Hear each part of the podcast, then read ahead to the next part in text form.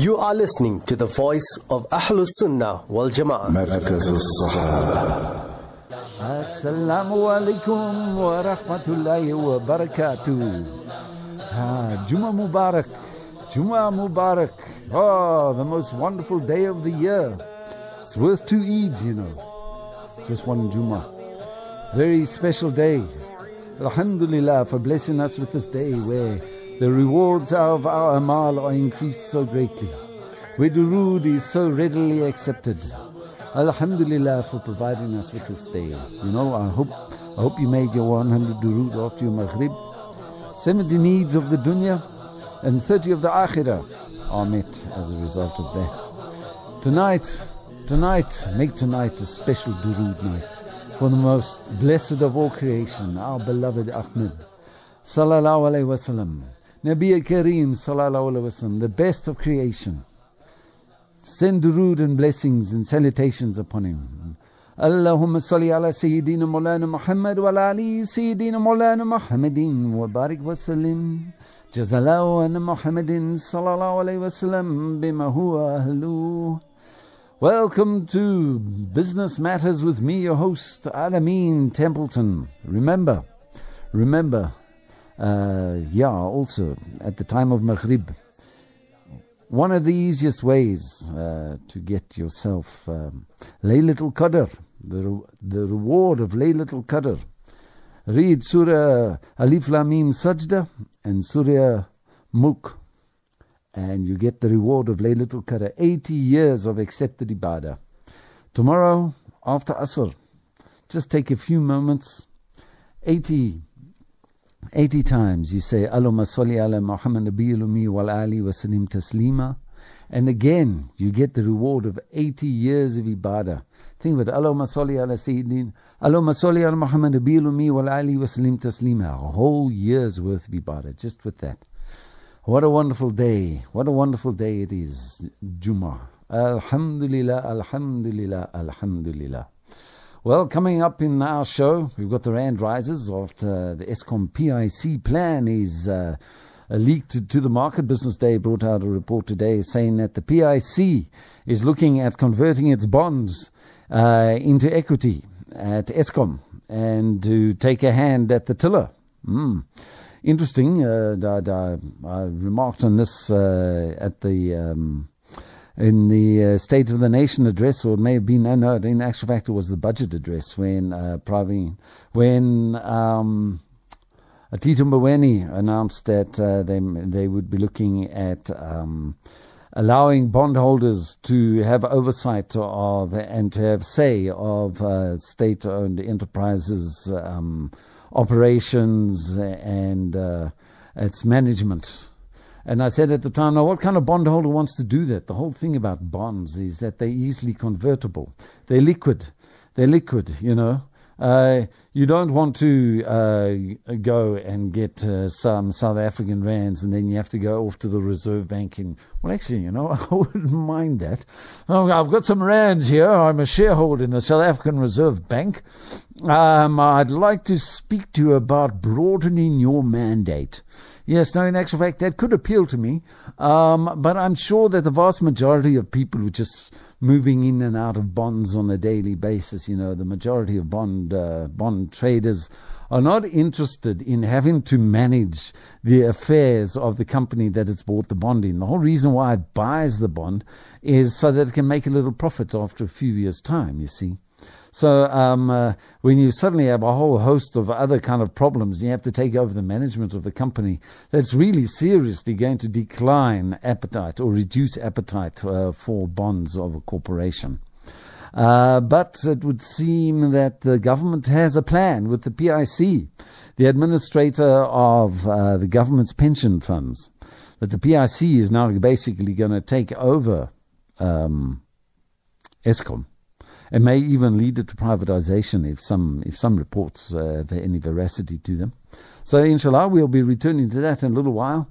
Stocks across the world have risen. Um, uh, the US has declared that, yeah, no, it looks as though there's going to be three interest rate cuts this year, probably uh, 0.25 basis points each, um, and probably uh, the first one coming this month. Um, uh, so stock markets all around the world have taken off, uh, including emerging markets. But at the same time, you know, that gold price uh, continues rising as well. Now, you know, uh, one would think that the United States announcing that it's not going to be increasing interest rates, in fact, it's going to be cutting interest rates. That's after doling out like $9 trillion worth of easy money into its economy. Uh, it made a little move at uh, trying to repay that money a few years ago, and the stock markets went into paroxysms all over around the world, including here in South Africa. And uh, now it looks as though the US is basically backing away almost completely from any kind of commitment to repay that money in some way. And uh, is now, instead of like seeking to repay the money and increase interest rates, which is where it should be going, it is now reducing interest rates. Now, for all of the 27,000 uh, record levels of Wall Street, for all the 224,000 jobs that were added in May, uh, the US Fed says, yeah, well, you see, the problem is that wages aren't really rising. Uh, although all of these jobs have been added into the economy, 224,000 new jobs in May, we're not seeing any increases in salaries. Despite 224,000 new jobs coming into our economy, we're still not seeing any response from uh, inflation, as there should be if there was, if this was genuine growth that was happening, if it wasn't Frankenstein growth that was happening, inflation should be showing some signs of revival in the United States, and it's not. Hmm. Is that why the gold price is going up? Well, the gold price could be going up also because the oil price is going up. Now, why is the oil price going up? Mm, um, well, you know, OPEC has committed itself to reducing its output, uh, producing less oil, oil for higher prices, um, artificially stimulating demand, if you want to put it that way, um, putting up uh, uh, pricing pressures all around the world, reducing uh, uh, competing economies, as is competing with the United States, reducing their ability to grow. Well, you could say that uh, it has had some intended effects, but at the same time, uh, world growth as a result of the, the, the trade war between China and America that is still ongoing, it's kind of like fallen into kind of like Cold War stage now, hasn't it? Uh, both sides. Well, well, you know, they got onto the phones. You know, there was that meeting at the on the sidelines of the G20 in Tokyo, not in Tokyo, in Japan, Osaka, and uh, well, you know, um, Trump and um, Xi Jinping, they shook hands. Now, uh, yesterday there was a telephone call. There's a telephone call between China, the trade negotiator, and uh, American trade, trade negotiator. And China uh, let this uh, fact be known, uh, saying that they're willing to resume talks, but only uh, if they're going to be recognized as an equal. There has to be parity, they say. There has to be respect. Um, well, so you know, basically, I don't know anyone who was uh, yeah alive in South Africa during the 1990s. You know, where this we in the we in the talks about talk stage. Uh, and it looks as though even if they do get down to talking, it's going to be, you know, China last uh, time we heard there was 1,500 objections to American proposals. So it's going to be a long time, even once they start talking before any kind of deal is going to come about. And uh, in the meantime, $250 billion worth of tariffs are stuck onto uh, Chinese imports into the United States. China very unhappy about this. In the meantime, Russia, China, and even India, every now and then, uh, the whole of Asia are starting to move closer together.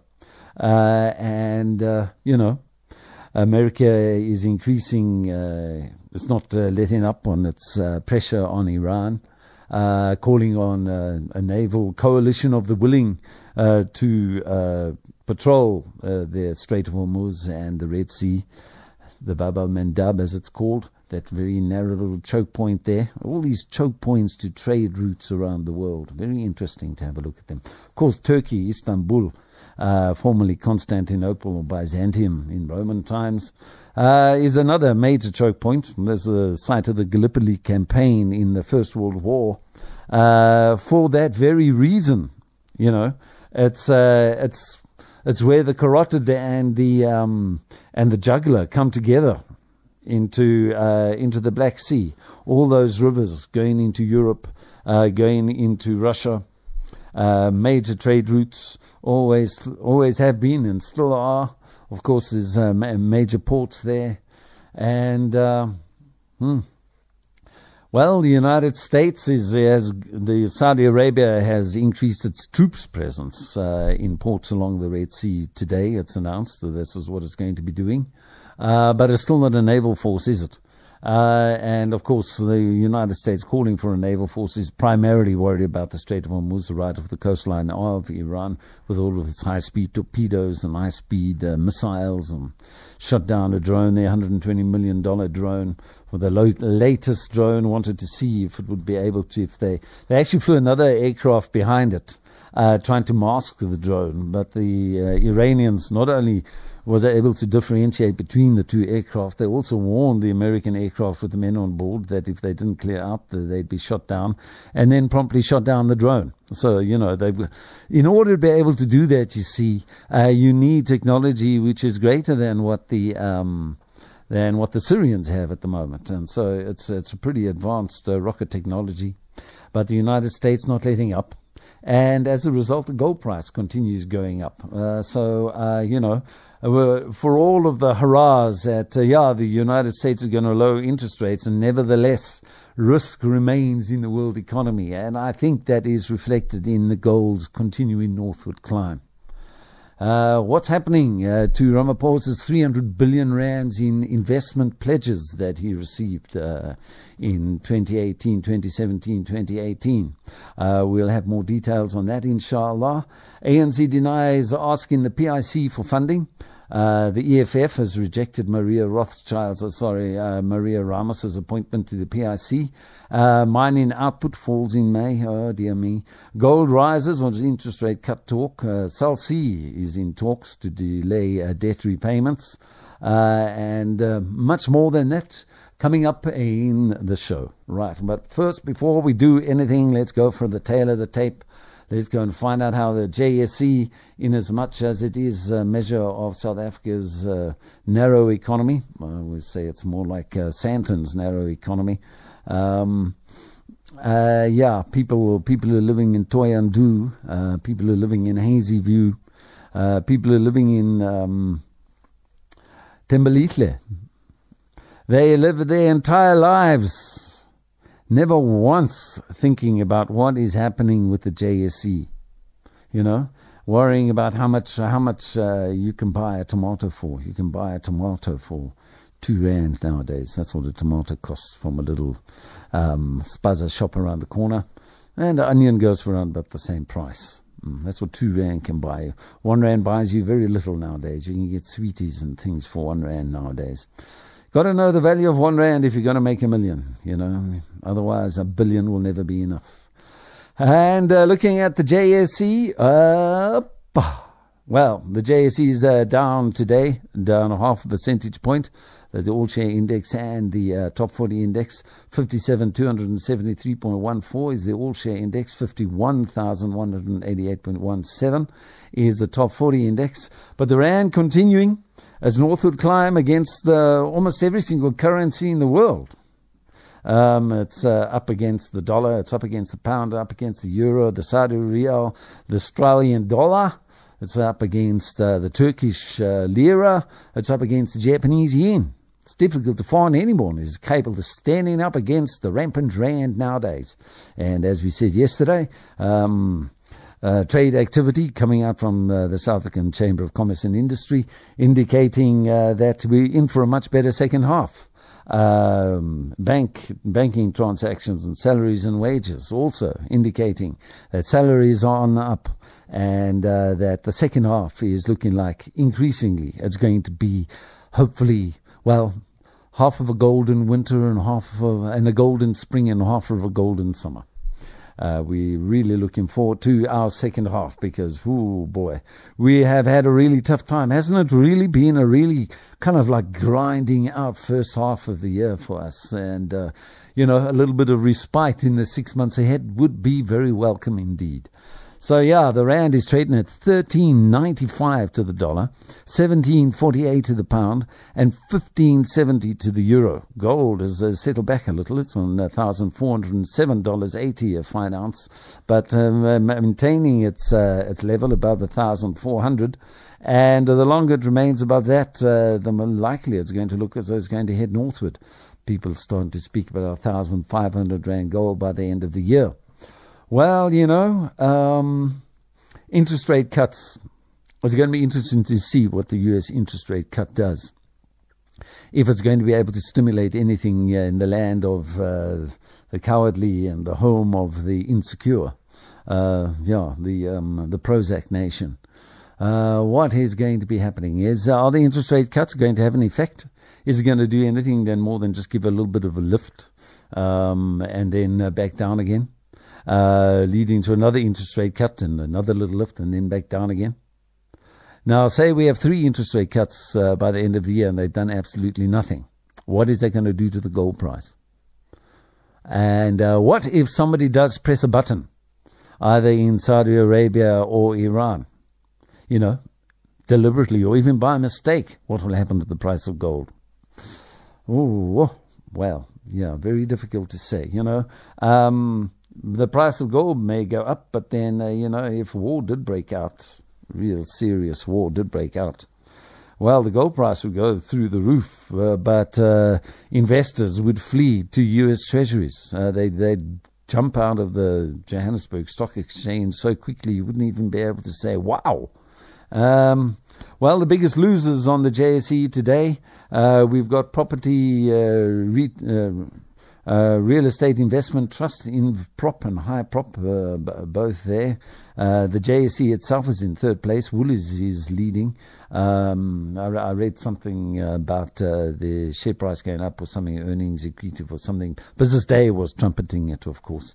Um, I can't remember what it was. I refuse to remember because uh, I can't recall anyone saying that the boycott against Woolies is over which is a bit of a pity, you know. And when I was I was working at MoneyWeb um, in in Sandton a few years ago, I used to go around to the Woolies and get myself a fifty rand a freshly ground uh, packet of coffee, and uh, well, it's still like uh, the best uh, tasting coffee that I've had so far. But uh, well, I, I, haven't tasted it since then, and uh, the JSE is still there.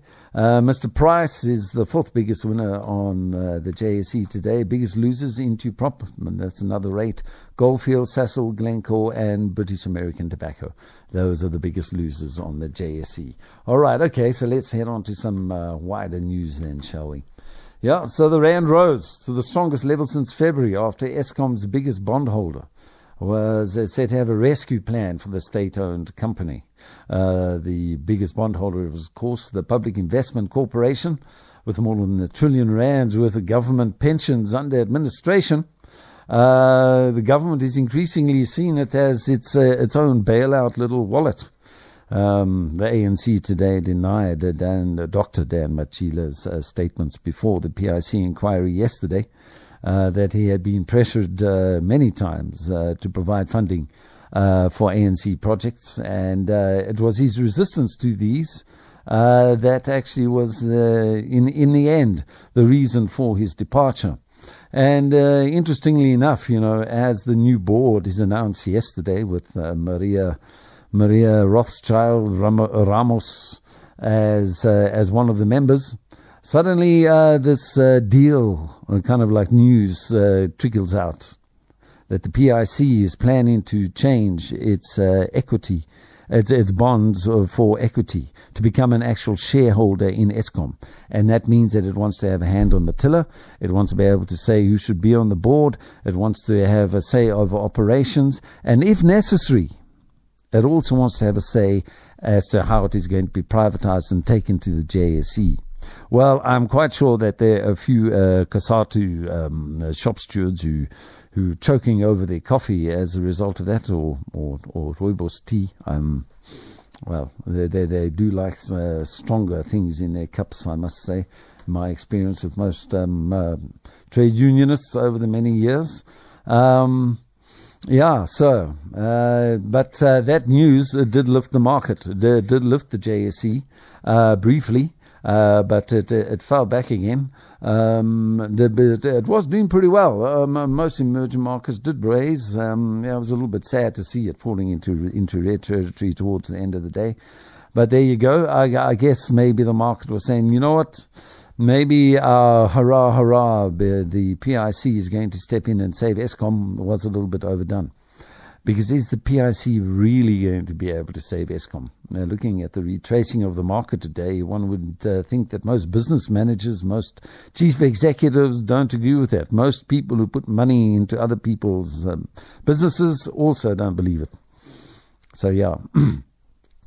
the PIC wants to convert its 90 billion rands holdings uh, into equity in return for a say over Eskom's management, including board representation. That's according to five sources with direct knowledge of the talks. I wonder if one of them was Maria Ramos, but anyway. Uh, a debt equity swap, swap means a creditor becomes a shareholder. And if the amount of debt swapped is large enough, even potentially a controlling shareholder. Uh, according to Cristian Maggio, the head of emerging market strategy at TD Securities in London, in his language, that is tantamount to privatization, albeit in stealth mode. Uh, is COSATU going to see it this way? Look, you know, uh, PIC is managing uh, public pension funds. It's, uh, it's, it's almost an SOE on its own, you know, an SOE taking over another SOE. Uh, you can scratch your heads and kind of say, no, that's not privatization. That's just like um, redirection, you know. Um, no, that's not privatization. You scratch your head a little bit more.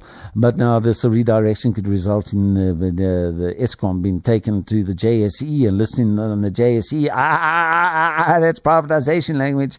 That's definitely privatization language. Um, according to Maggio, uh, this is not going to happen. And I would tend to agree with him. I would tend to agree with him unless there's um, some really serious moves afoot, some um, serious weight behind it. Uh, I can't see it going anywhere.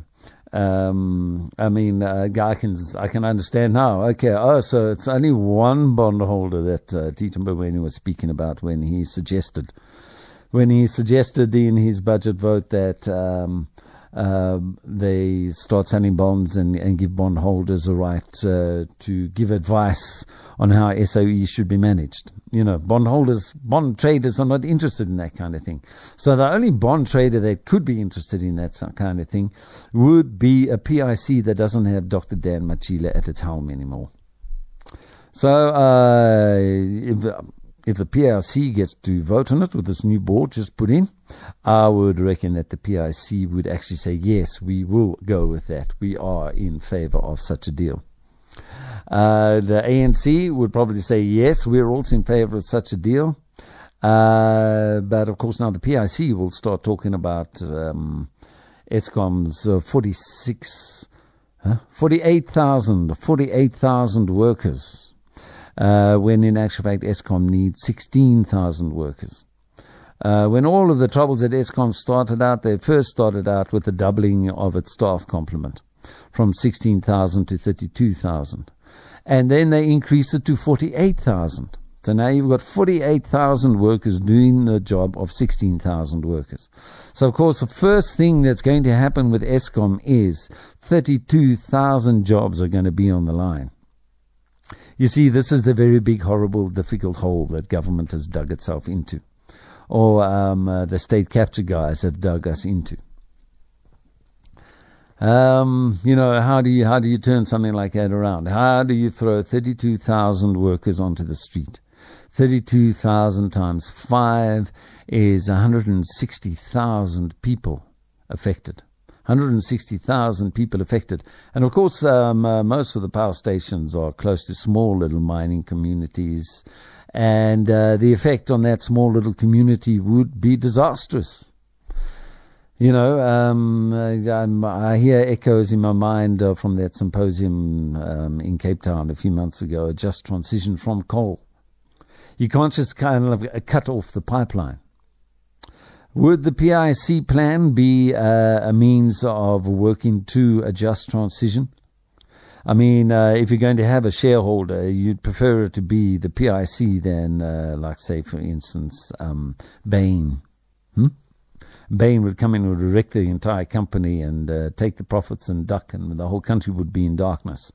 Um, you know, that's a company that was um, trying to remodel SARS and turned it a complete disaster. It's, uh, like, uh, you know, um, it's like some people on state owned enterprises are, in actual fact, saboteurs. They're not actually chief executives. Um, uh, so, you know, we've got a new board at Eskom. Okay, fine. So the chief executive's just resigned, tired of having a restructuring officer uh, in, the, in the wings and depriving Gordhan on the phone every morning. Um, you know, well, how can I put together a plan? Pravin Gordhan is keeping on phoning me in the morning, and you know, even if Pravin and I do agree on a plan forward, uh, then we're going to have a restructuring officer which is going to come in and change everything again. You know, uh, this is uh, the problem of trying to manage uh, things by committee. Um, and then when the one guy does try to step forward, uh, he's he's going to be undercut. He's going to he's cut off at the knees um, under, under every turn. So the the plan uh, for a struggling utility would be a relief for government bonds and the rand if it actually does come together which uh, has been weighed out by concerns of the impact of bailouts on the nation's finances. Of course, everyone's got a car eye looking at Moody's, who's getting ready um, later on in the year to downgrade us to junk. I wonder if that would uh, spur greater activity in South Africa's bonds. I wonder if maybe the yield would actually decrease, you know, because demand, demand is increasing, so the yield decreases, the discount, you know. So 250 Rand bond, you sell, you sell it uh, to the market at a discount of, say, 6%. Um, so you sell it uh, for uh, 115 Rand less. So the 250 Rand bond would be sold for 235 Rands and uh, you buy it for 235 rands. And when you go and you cash it in, you hand it back, uh, you pay 250 rands, and so you make your 15 rands. So then you buy a thousand of those bonds, and you you make a little bit more profit that way. And so then when the bond gets traded on the markets, depending on demand for the bond. If uh, if it's uh, you know people will go and they'll buy that bond if they see it has been as a, it's a steady bond but the, the the discount is a little bit too high um, I reckon I'll buy it. Maybe the discount will increase, or maybe the discount will decrease. And uh, you know, uh, you can get uh, uh most bonds in South African bonds trading nowadays on about eight, eight and a half percent discount at the moment. But I wonder uh, if we went to junk, would that uh, would that discount actually decrease? I wonder. Anyway. Because you see, the the formal bond market has got all the major funds with it, but the junk bond market is also a very active market. Um, or maybe I'm just speaking nonsense now.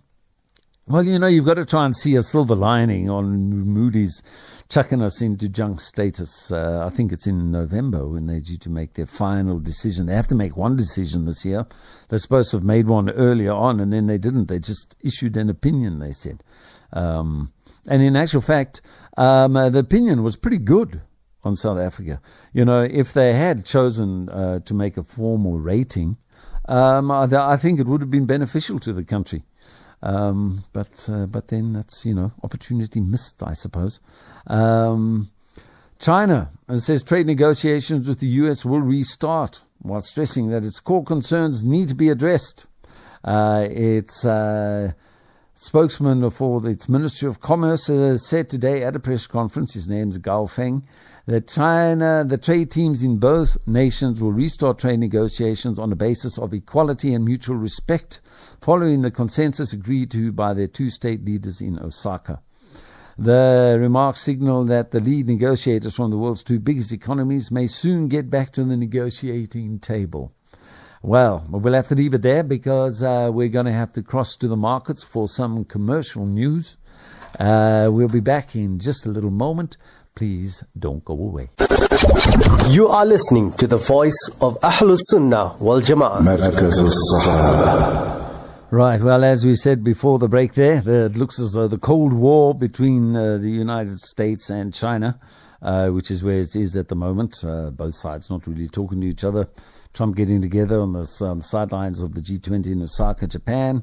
Um, well, that was a little you know, let's try and re-establish talk now. Apparently, the uh, the lead negotiators had a chat on the phone. Uh, as a result, markets all over the world, like you know, you'd swear it's Christmas, you'd swear it's Eid, you swear it's two Eids. Uh, the way everyone's responding, uh, but of course, uh, there's a vast difference between two guys having a chat on a telephone to actual getting round to um, brokering a deal. And uh, whether or not we'll ever even see a deal before the end of the year, I really have some serious doubts. Uh, as as we say, uh, this is more like talks about talks than real talks. According to uh, Zhou Xiaoming, a former official and diplomat, uh, a phone call is not an official restart of negotiations, but rather preparation.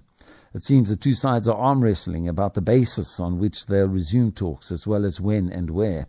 Yeah, so that's talks about talks. It's not real talks. It's not really taking us anywhere further. Uh, and so, you know, the Cold War remains. But nevertheless, today, U.S. equities uh, futures climbed alongside stocks in Europe and Asia. Investors cheered fresh signs, fresh signs from central bankers that rates are headed lower. Treasuries were steady while the dollar declined. Contracts on the main U.S. gauges uh, gained a day after Standard & Poor's briefly topped 3,000 Rand for the first time on signals that Federal Reserve Chairman Jeremy Powell is willing to lower rates citing a slowing global economy and trade issues. Now, of course, the slowing global economy and trade issues is all due to the United States. Um, you know, the United States, as I say many times on this show, is no longer a global superpower, it's now a global super problem. Um, emerging market stocks climbed along with currencies, but uh, you know, uh, as the feel-good factor from uh, the PIC supposed bailout plan for Eskom started to fade, so the JSE sort of tended lower today. Uh, but nevertheless, as I say, the rand still on steroids, and it's it's beating the stuffing out of all of its competitors. Um, now, Cyril Ramaphosa said we've got 250 to 300 billion rands worth of investment pledges. Uh, and uh, this is really going to be good for the economy. And people started saying, but come on, show us some money, show us some money. So his uh, economics advisor, uh, Trudi Makhaya, uh, sure, I once, uh, I once had a, I once had a run-in with um, Thabo Mbeki's financial advisor. Ooh, Wow, that was a very interesting story. Maybe I'll tell it one day. But anyway, Ramaphosa's economics advisor, Trudi Makhaya, says that 250 billion of the 300 billion pledged at last year's investment conference hosted by the president is already in implementation. It may not be felt in indicators as yet, she says, but it is in the works. This includes investments like Vedanta's Gamsberg mine in the Northern Cape, uh, the uh, Mara smartphone manufacturing plant at the Dube Trade Port, at Durban's King Shaka Airport, a Procter & Gamble factory which manufactures nappies. Okay. Uh, further Rio Tinto investment into Richards Bay Minerals, uh, the upgrade of a Mondi plant, also in Richards Bay, and the construction of base stations for Rain's 4G and 5G networks. We're supposed to be already getting that 5G. We're still waiting. Swaziland, Eswatini already has their 5G. Mm, we're still waiting. But as I've cautioned on the show before, uh, I have a feeling that in coming decades we are really going to regret the uh, the introduction of 5G. This is really the stage of the you know the rise of the machines. So where the battle between artificial intelligence and human intelligence really starts taking off because 5G is not just going to um, control armies of robots on manufacturing lines, in hospitals, on traffic lights, uh, uh, air, air, aircraft, um, um, air, aircraft control, air traffic control at airports. It's going to be do much more than that. You know, you're, you're going to be able to fly your whole fleet of airliners using 5G without having a pilot at the controls. The plane is going to be able to take off and land, uh, discharge its passengers, which are probably all going to be a whole lot of robots. Um, I'm sorry, do you have your visa? um, stop laughing at your own jokes, Alameen. You're told you mustn't laugh at your own jokes on the radio. Okay, I, I won't laugh at that. Um, yeah, so it's not only going to control all of those robots in all of those places, also going to control robots on the battlefield. You're going to have battle tanks coming in without human beings in them. Uh, and you're not going to have like one guy per tank. You're going to have one guy controlling 50 tanks. No, not even one guy. It's going to have a, you're going to have a, um, and what do they call those things? Those, those fancy number calculations. Uh, the word has slipped my mind. It's, it's, just going to be a mathematical formula which is going to be controlling all of it. You know, the world might be wiped out one day because somebody made a mathematical mistake while trying to while trying to get his breakfast ready. Uh, so yeah, 5G is going to be about surreal state control. You have a look at what China is doing it against the Uyghurs in uh, northwestern China. Um, you know that you've got 5G is monitoring uh, any small, slight little change in your Facebook activity, in your emails, in who you email, what time you email, what time you leave home, what time you come home from work, uh, where you go to shop. You know everything, every small, tiny little thing. They've got cameras watching you. Every single small little step you take is watched by Big Brother. So this is what 5G is in actual fact all about. It is the introduction of Big Brother. It is the weaponization of Big Brother. That's what 5G is all about. What am I, conspiracy theorists? You just worried about getting your your your uh, your downloads in ultra fast time. You know, you're going to be able to download. You, you, you're going to be able to um, define like 20 movies and download them in like three seconds boy, you know, your kids are going to be calling for it. But really, the kids are going to be crying by the time their grandchildren are being born. Uh, well, anyway. Further on, uh, ANC Treasurer, Treasurer General Zweli Mkhize said he did not request funding from the PIC or any other state-owned entity for the ANC uh, in on January 8. That's after um, uh, Dan Matjila, Dr. Dan Matjila. I, I really like that guy. Um, you know, among the real competent um, bureaucrats in South Africa, there, Dan Matjila, very dirty job has been done on him because he didn't want to follow the political sway. So now the former ANC Treasurer General Zweli Mkhize is saying he did not request funding. Uh, no, I didn't request the funding. I got, I got my secretary to do it. Mm. What does that mean? Like the one guy. He says he did not request the funding. Why not say the ANC did not request the funding? But he didn't say that. He said I didn't request the funding. Okay, right, fine. So he's not lying. He didn't request the funding. He sent the, he sent his secretary to do it for him because he was too scared to go himself. Hmm. Uh, in response to the testimony of uh, Dan Matjila before the Commission on Wednesday, he had told the Commission he received requests for funding from politically connected people, all from all political parties, not just the ruling party. Uh, but nevertheless, as Zweli Mkhize has felt a need to try and clear his personal board, uh, he particularly gave an example of the PSC was asked by a top ANC official. Why is Zweli Mkhize stands up and says it wasn't me? Hmm? you know the guy standing up and saying it wasn't me. You know you're you've got to really like sort of like you know put a big question mark above the guy's head. You like kind of slap a little sticker on the back of his back with a big question mark on it. Just, he says he was asked by a top ANC official to assist the ANC for his January 8 statement, but Matjila explained the asset manager cannot get involved in the funding of the party. Uh, he said the official he would not name him asked Matjila to re- refer the request to other possible entities who had been funded by the PIC. Uh, he then sent him off to another businessman to try and find assistance there. Economic Freedom Front fighters. Well, they're in Parliament uh, this afternoon, uh, threatening to manhandle Pravin Gordhan as he's trying to table his, his, his departmental budget. Um, Pravin Gordhan stood his ground until he was eventually removed by security guards. Uh, the EFF was ejected out of the chamber. They said that he is illegitimate and unconstitutional. Uh, the public protector has uh, demanded remedial action against him, and because no remedial action has been taken against him, the EFF said they're not going to allow him to speak. Which then got the Speaker of the House saying, "Oh, okay, right then, poof, out you go." well, she first tried to eject one guy and uh, then uh, the as uh, that one guy then went and uh, stood at the podium right in front of of uh, Pravin, and then he was joined. So like you know when uh, two soccer teams on on a soccer field, you know one one guy gets punched up, and then suddenly like you know these groups come. It was a bit like that. It's a bit like a a soccer field.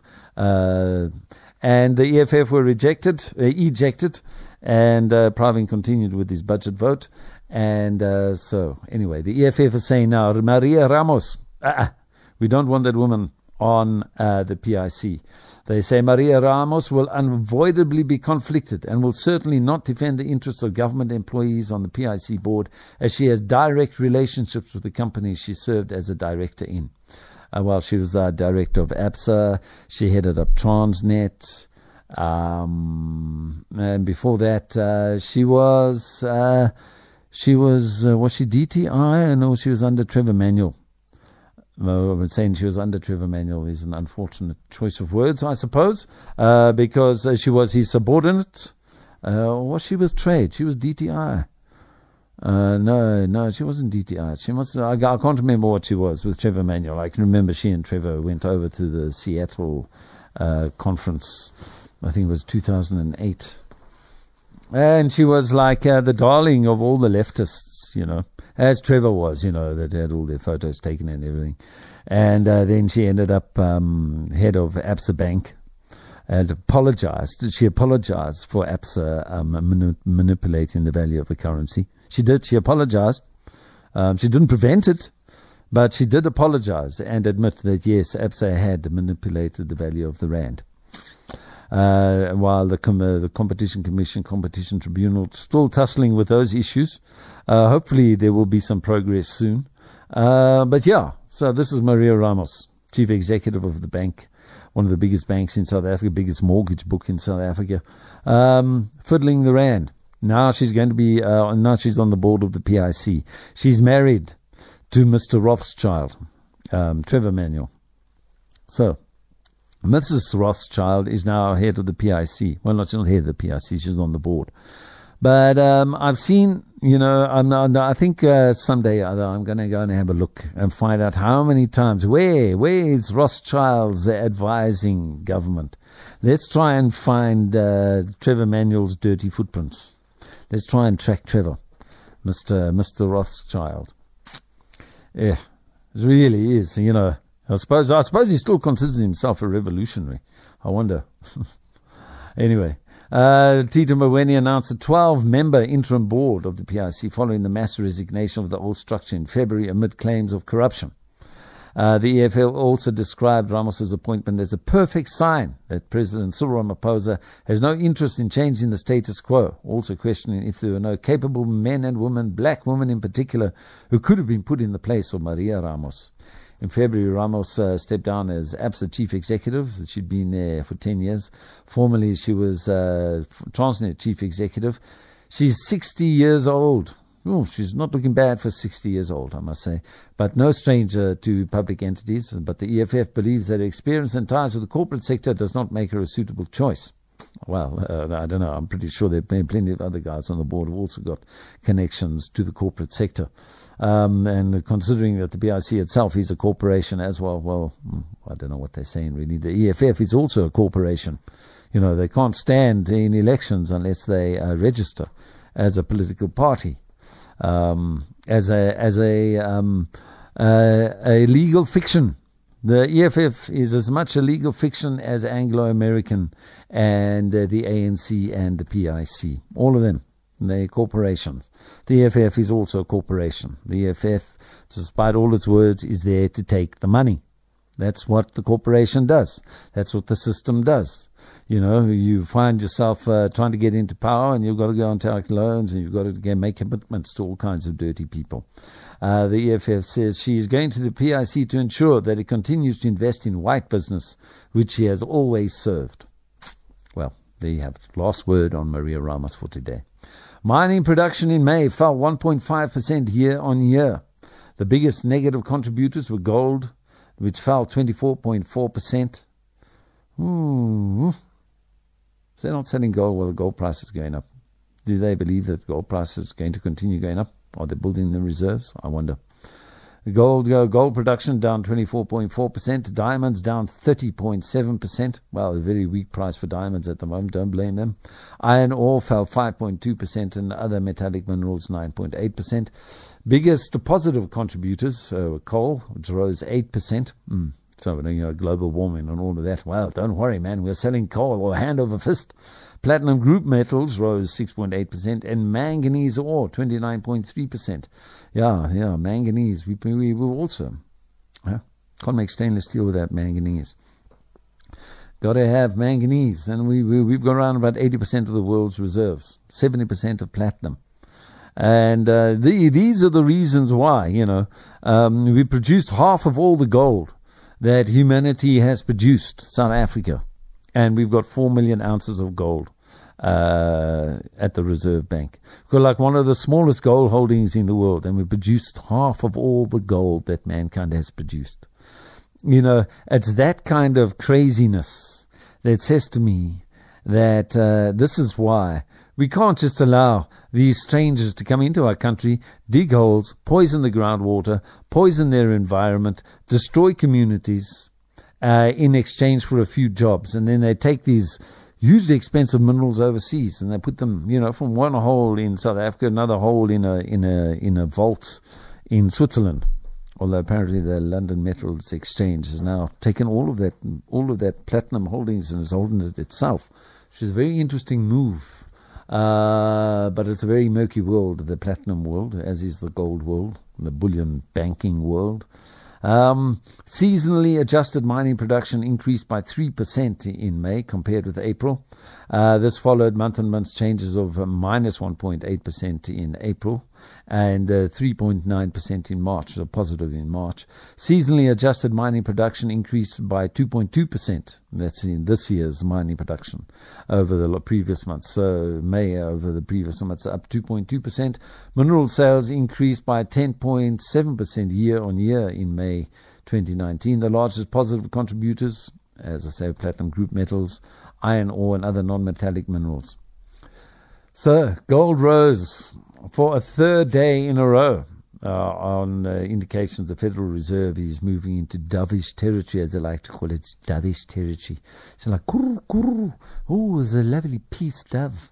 Whereas in the meantime, they're destroying people's lives, throwing people out of their homes, repossessing furniture, repossessing cars, destroying dreams. That's what it's all about. They say they're managing the economy. They're not. They're destroying love. Bullion's trading above 1,400 an ounce again as investors took note of the Fed's dovishness, damping doubts about monetary policy easing that arose following stronger than expected U.S. payrolls data. Speaking to Congress on Wednesday, Chairperson Jeremy Powell said June's job report was great news, but not enough to tilt the balance because wages aren't rising fast enough to trigger much inflation. Exchange traded funds backed by the precious metal also received a boost, with holdings rising to 2,311.3 tons as of Wednesday, the highest level since 2013. Uh, gold is trading near six year high on the prospects of lower rates, which boosts the appeal of non interest bearing assets like bonds, with geopolitical and trade tensions also spurring demand. Despite a truce between US and China, Powell stressed downside risks stemming from uncertainties over trade and slowing momentum in some economies. Minutes from the Fed's June meeting confirmed an inclination among officials to ease policy soon. Although there will be a few bumps on the way, given the level of skepticism in the first gold rally cycle, we think there will be an even greater gold rush in the coming weeks and months, Stephen Innes, Managing Director of Vanguard's Markets, uh, said in a note. So gold prices could stay on an upward path as central bankers pivot to an easing stance. The US dollar turns gradually weaker with a more dovish Fed, and the burden of harmful yielding debt rises. Mm. Harmful yielding debt. Mm. Stinker debt. Powell is set to continue with his testimony later today, uh, this time before the Senate Banking Committee. Also on investors' watch list is data on U.S. inflation, scheduled for release today. Still haven't seen that. And, uh, well, anyway, spot gold is on $1,407 a fine ounce at the moment. Uh, today said it has begun talks to delay debt payments and has hired consultants to probe its business practices and advise on a restructuring company says it has significant austerity measures such as cost cuts uh, as busy with. It's got a hiring freeze. Uh, Douglas Craigie Stevenson, the chief executive, uh, said in a letter that was seen by Bloomberg, uh, shares in Cell C fell 13% uh, today. Cell C has been laboring under 8.9 billion rands worth of debt as it tries to compete with Vodacom and MTN. Oh, it's been having a really hard time. Well established carriers that control the bulk of the South African market in wireless services and operate the biggest networks. Cell C has 2.6 billion rand worth of debt maturing in August 2020 and is trying to like push back that repayment date. Uh, Stevenson uh, said they are engaging with lenders to reterm the debt to allow them sufficient time to implement the Buffett transaction. Uh, And let's see if they say anything about the Buffett transaction. Oh, Buffett transaction. Well, now this is taking me back. Uh, it's a Buffett consortium. It's not. Uh, the, it's not the Berkshire Hathaway guy. Um, it's a consortium. Uh, referring to plans to sell a stake in Cell C to consortium of investors. That's all they say. You know, we still don't actually know who they are. Cell C's problems have weighed on Blue Label, which holds a 45% stake in Cell C uh, oh, yes, yes, yes. No, the Buffett Consortium is led by that Bears guy. Um, yeah, the furniture, the Bears, Bears, Bears really cares about you. Remember that one? Yeah, yeah, Bears furnishes. Uh, the Bears furnishes millionaire. He's the one behind um, uh, the uh, the Buffett Group. Uh, so yeah, so there is a there is a plan, but whether or not it's going to be accepted and implemented remains to be seen. Uh, Price Waterhouse Coopers will audit Cell C's procurement practices and review processes, and law firm Bowmans will investigate any irregular business practices, according to the letter. Deloitte has been named as an independent financial restructuring advisor. Uh, right, okay, so, well, you know, we're basically running out of news for today. Um, will, will the PIC actually be successful? In uh, taking uh, in taking in turning around Eskom. According to Peter Attard Montalto, uh, if uh, if the PIC does uh, does break up Eskom into the three separate divisions, uh, as has been suggested by Cyril Ramaphosa, that's um, generation, which is where all the debt is. So you see, basically, I've, I've said before on the show that this breaking it up into three separate entities isn't really going to do anything other than allowing you to uh, hive off, uh, to ring fence the debt, and then you can uh, make a nice profit out of the remaining sections of Eskom, which are distribution and transmission. Uh, according uh, according to um, that guy with the funny name, uh, transmission will be the most well-run and profitable entity. Peter Attard Montalto head of capital markets research for Intellidex. He says preferable treatment over other bondholders would create huge legal headaches for government. Well, you see, um, uh, I'm sure if the PIC moves moves towards trading bonds for equity, and then there's going to be an equity shareholder. Now, uh, if you're given a preferential treatment and the other bondholders complain, then you can say to the other bondholders, okay, if you want to come along and turn Eskom around, please join us. I bet you not one of them is going to step up to the plate. Not one of them is going to step up to the plate.